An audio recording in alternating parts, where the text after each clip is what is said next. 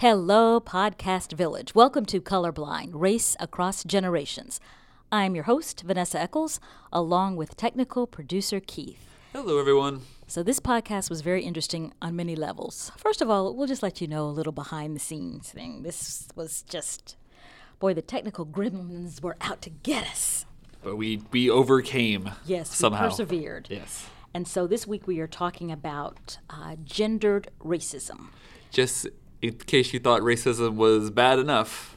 So yeah, here's another exactly. Here's another layer. So we are going to peel back the onion, as they say. Speaking with Dr. Kimberly Harden, who is a professor in communication studies at Seattle University. And this whole idea of gendered racism was part of, well, the focus of her dissertation. So let's just dive right into this because we've heard a lot about this whole idea of intersectionality so we're going to explain what that means in terms of gender racism. So here we go.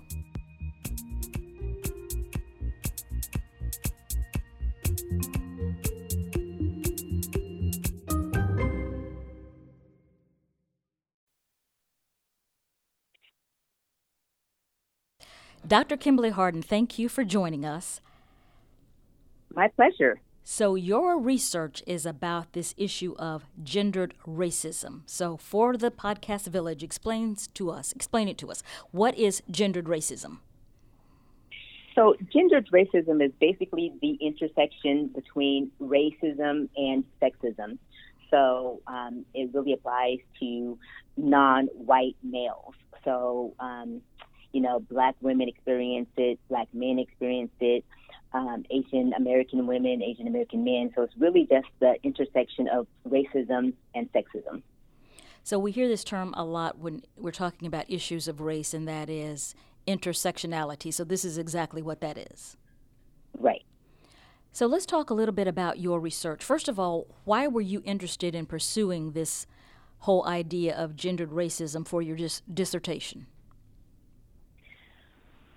Well, I've been teaching for a long time, and my first experiences teaching um, was that I was the only woman of color, and there were only a handful of men.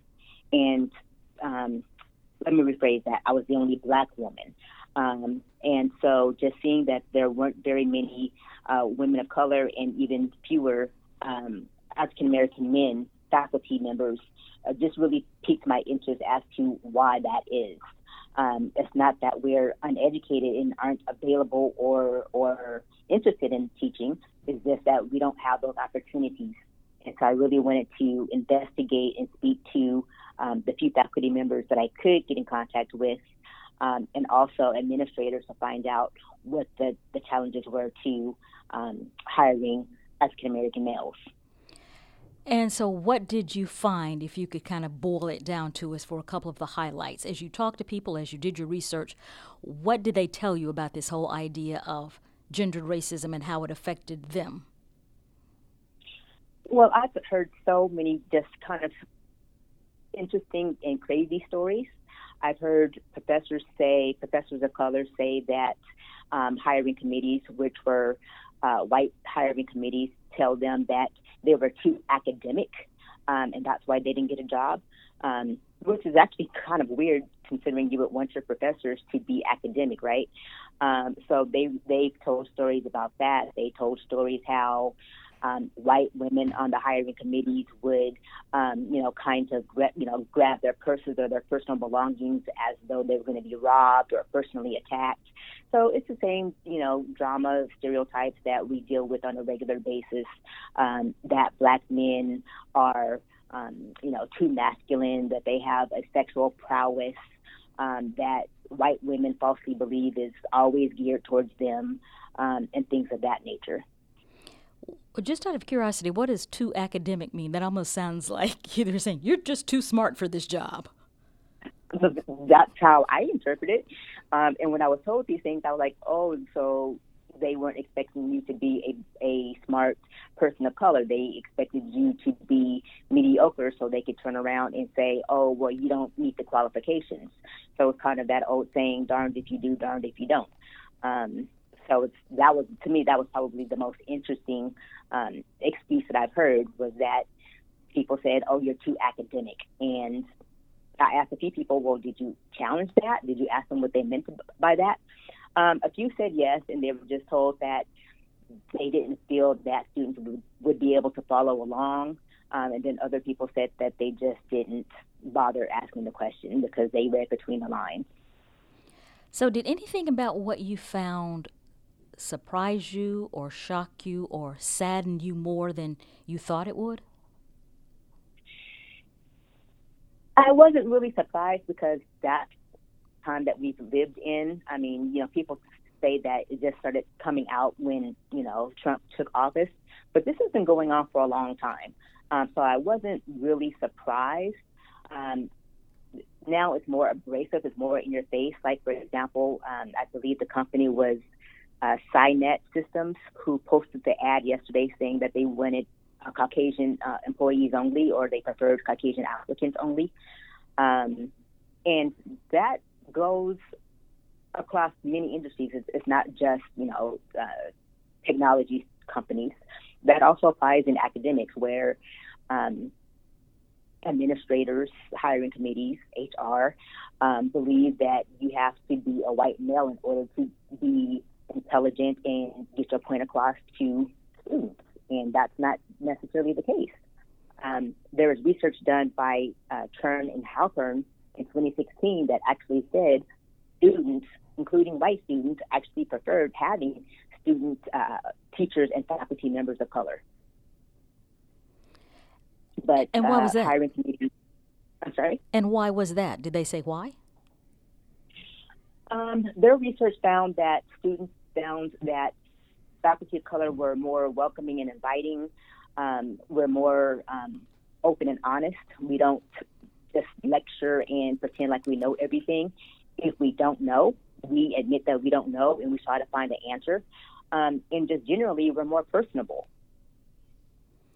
So much of your research focused on how this plays out in the academic world. How does this play out in terms of, because it applies to other industries as well? Yes, well, it applies to academics because uh, my research found that there's only 6% um, African American faculty at colleges and universities. And that was actually probably the most surprising to me that we only make up 6%. Um, and so I was trying to find out why, what are the barriers? And it's because there's really no attempt to recruit us. Um, you know, when I spoke to administrators, I asked, you know, well, have you reached out to HBCUs? Have you gone to these predominantly black organizations? And most of the time, the answer was, no, we never thought about that. Or they would make excuses as to, um, we don't have that in our budget to go to these places. But I remind them, well, you just spent X amount of money going to an Ivy League school to recruit teachers or professors. So you can't say that you don't have the time or the money when you're doing it. You're just doing it elsewhere. Um, and so that's that's probably the, the main finding that I that I found uh, from the administrative side. Taking to faculty members, they experience a lot of uh, racism and microaggressions from their colleagues. Um, and it's called um, workplace bullying, and that was coined by Leah, Leah Hollis from Morgan State University. She's been doing research on bullying in the ivory tower.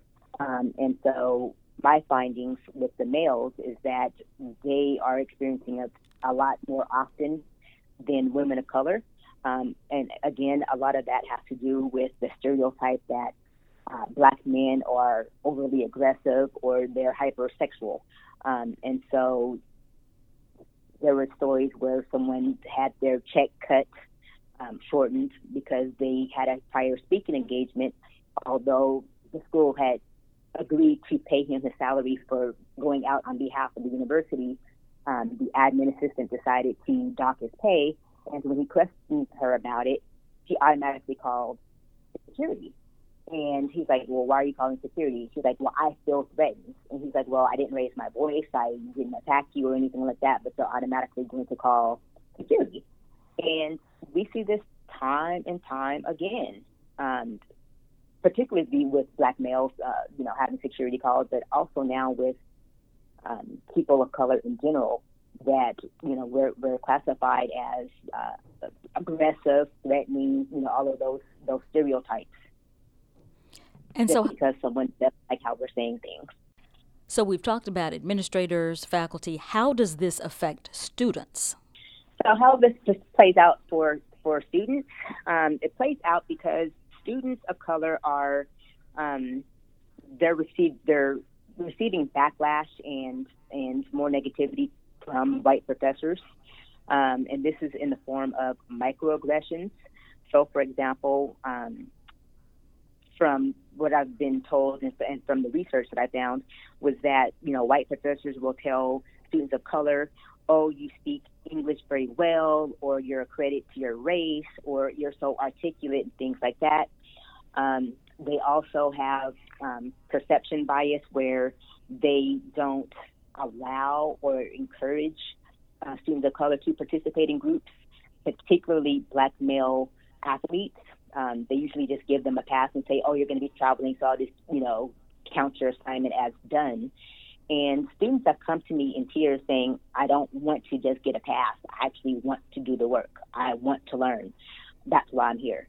Um, then there's also the stereotype that students are only here on an athletic scholarship versus an academic scholarship. So students are, are taking this, they're internalizing it, they're really struggling with racial battle fatigue, uh, which unfortunately means that they are dropping out of school. Um, and of course, if you drop out of school and you don't have your education, that means that you're limited with your career track. Um, so it's just become a vicious cycle that could be stopped if educators, particularly white educators and white administrators, just paused, looked at the situation, and reevaluated it.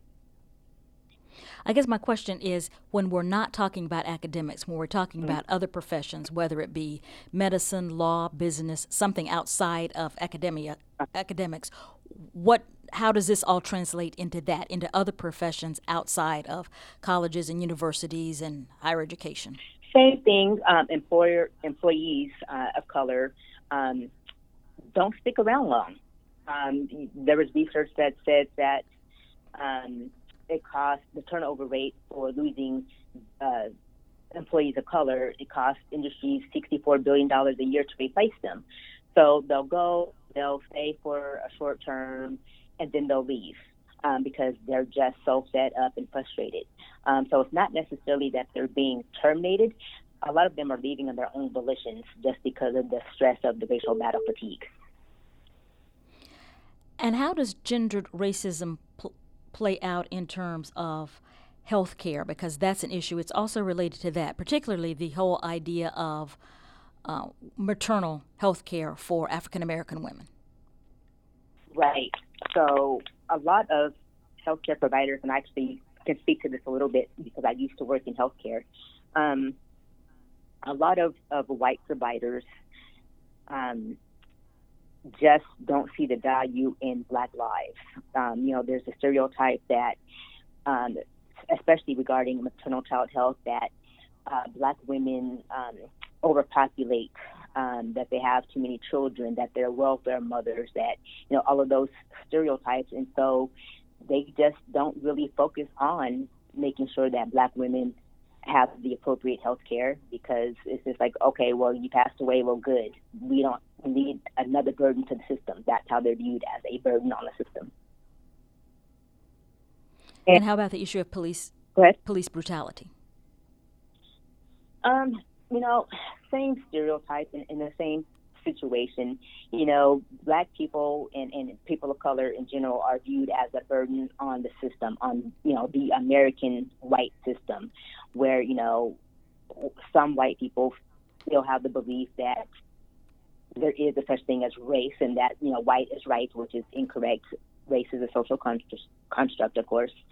Um, and they tend to forget that, you know, most Americans are immigrants. It doesn't matter if you're white, red, brown, yellow, or whatever.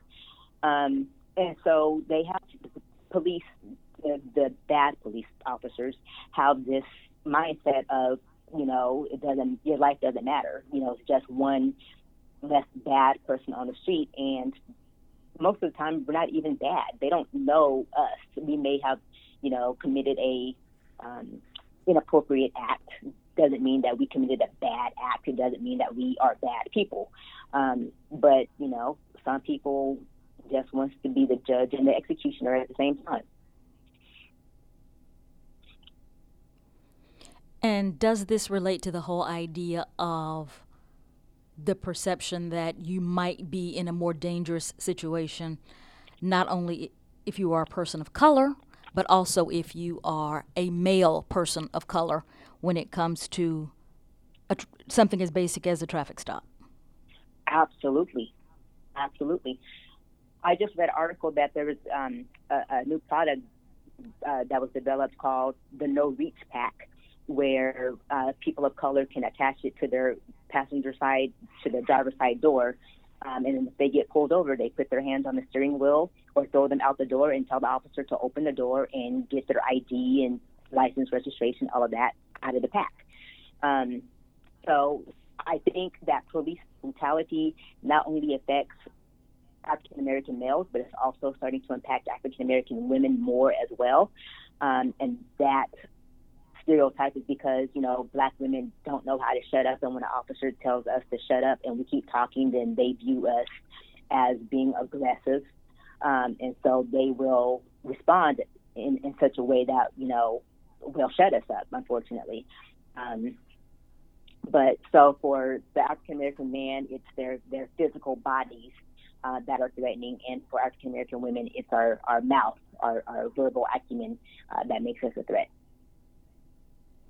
So, from your research, what did you find people felt was the biggest hurdle or obstacle? Was it gender or was it race? Race. Definitely race. Race trumping gender. Yes. Um, so everyone that I spoke to, the first word out of their mouth was because I'm black or because I'm, you know, Hispanic or whatever. So it all boiled down to race. Um, and then the second comment was because I'm a male, because I'm a male. Um, and, and so I think race was the primary factor um, because they realized that had they been white, they would not have been treated that way. If they're a white male, they would not have been treated that way. But by virtue of their race, they were treated in such a way. So, for those who are listening who are wondering, like, how does this affect me if you are not a person of color?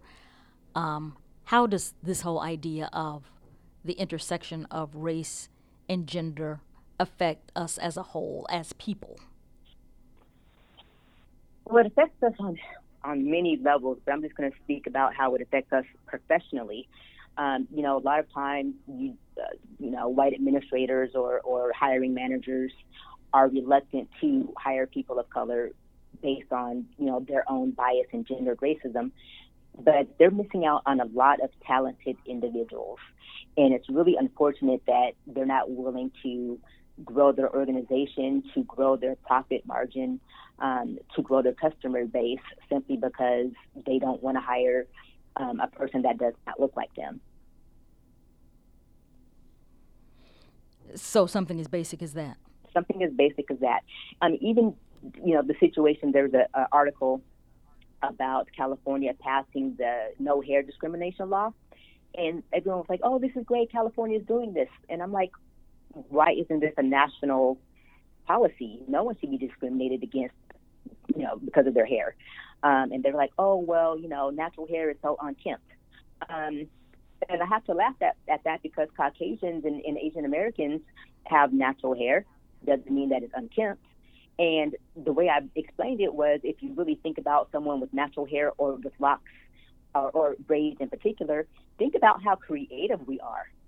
Because it's not an easy thing to maintain natural hair, to style natural hair, to do all of these things that we do with natural hair. So the way I look at it, instead of making it um, a deficit, make it a benefit because you can realize, look at the candidate and say, oh, well, they're rocking their locks and they have this, you know, amazing hairstyle that they did themselves think about what they can do in the workforce if they have the opportunity. So people just need to get out of their their own biased views and stop putting limits on other people about what can and cannot be accomplished. And so, as individuals, what do we do to fight gendered racism? Because we've talked about uh, racism since the beginning of time. Yeah. We've talked about the issues of gender and since the beginning and sexism since the beginning of time. So, what where do we go from here? I would say that white people need to stop using that that fluffy term ally. Um, ally is just basically a, a fluffy word. It really means nothing. Um, it's their way of, of trying to soothe themselves instead of really being an, uh, an accomplice. And so I believe that people, white people, need to move from ally to accomplice, and that means they need to stand up, they need to speak out on our behalf, um, and work, be a partner with us. Um, so they can walk alongside us, they can walk in front of us, they can walk behind us. They need to ask us how we want them to help us, um, and then follow accordingly, and not just say, "I'm an ally, but I'm I'm not willing to speak up on your behalf, but I'm still your friend." If my friend is not willing to speak up on my behalf, then we're not friends. Um, and so people need to realize that there's a big difference between having the fluffy term ally and really being an accomplice. So going beyond talk to, to action. Going beyond talk to the action, absolutely.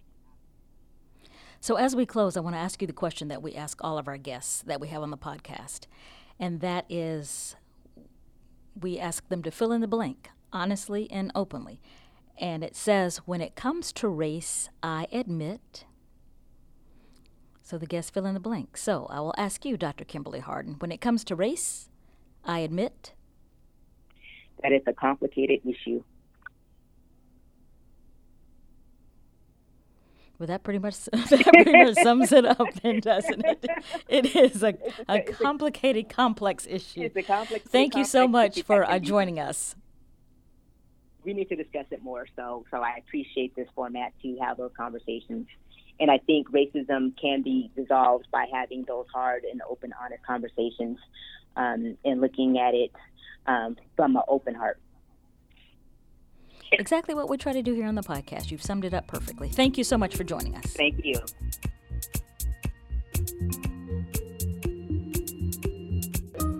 So I like what Dr. Harden said at the end. When it comes to race, I admit it's complicated. Yeah, she, That, some, someone uh, should write a dissertation paper about exactly on about that. this. Yeah. Because that's what it's all about. But I like how she mentioned, you know, we talk about how to solve things. We may never solve the issue, but the whole idea is having open, honest discussion. And I like how she mentioned open heart because that's what we talk about here on the podcast having an open heart to honestly talk about things, but to listen to because that's what we don't do enough of. Yeah, and and I th- I think she had an astounding stat in the Mm-hmm. very beginning, which was that six percent of all college faculties, only six percent of it is African American, which sounds insane. That's crazy. yeah, and they're supposed to be the smart ones. That's just, uh, yeah, I just, I don't get it sometimes. If she told me that stat in like 1980, I would believe it. But here we are in 2019. Yes. Are we really though? well, we're supposed to be in 2019. there you go.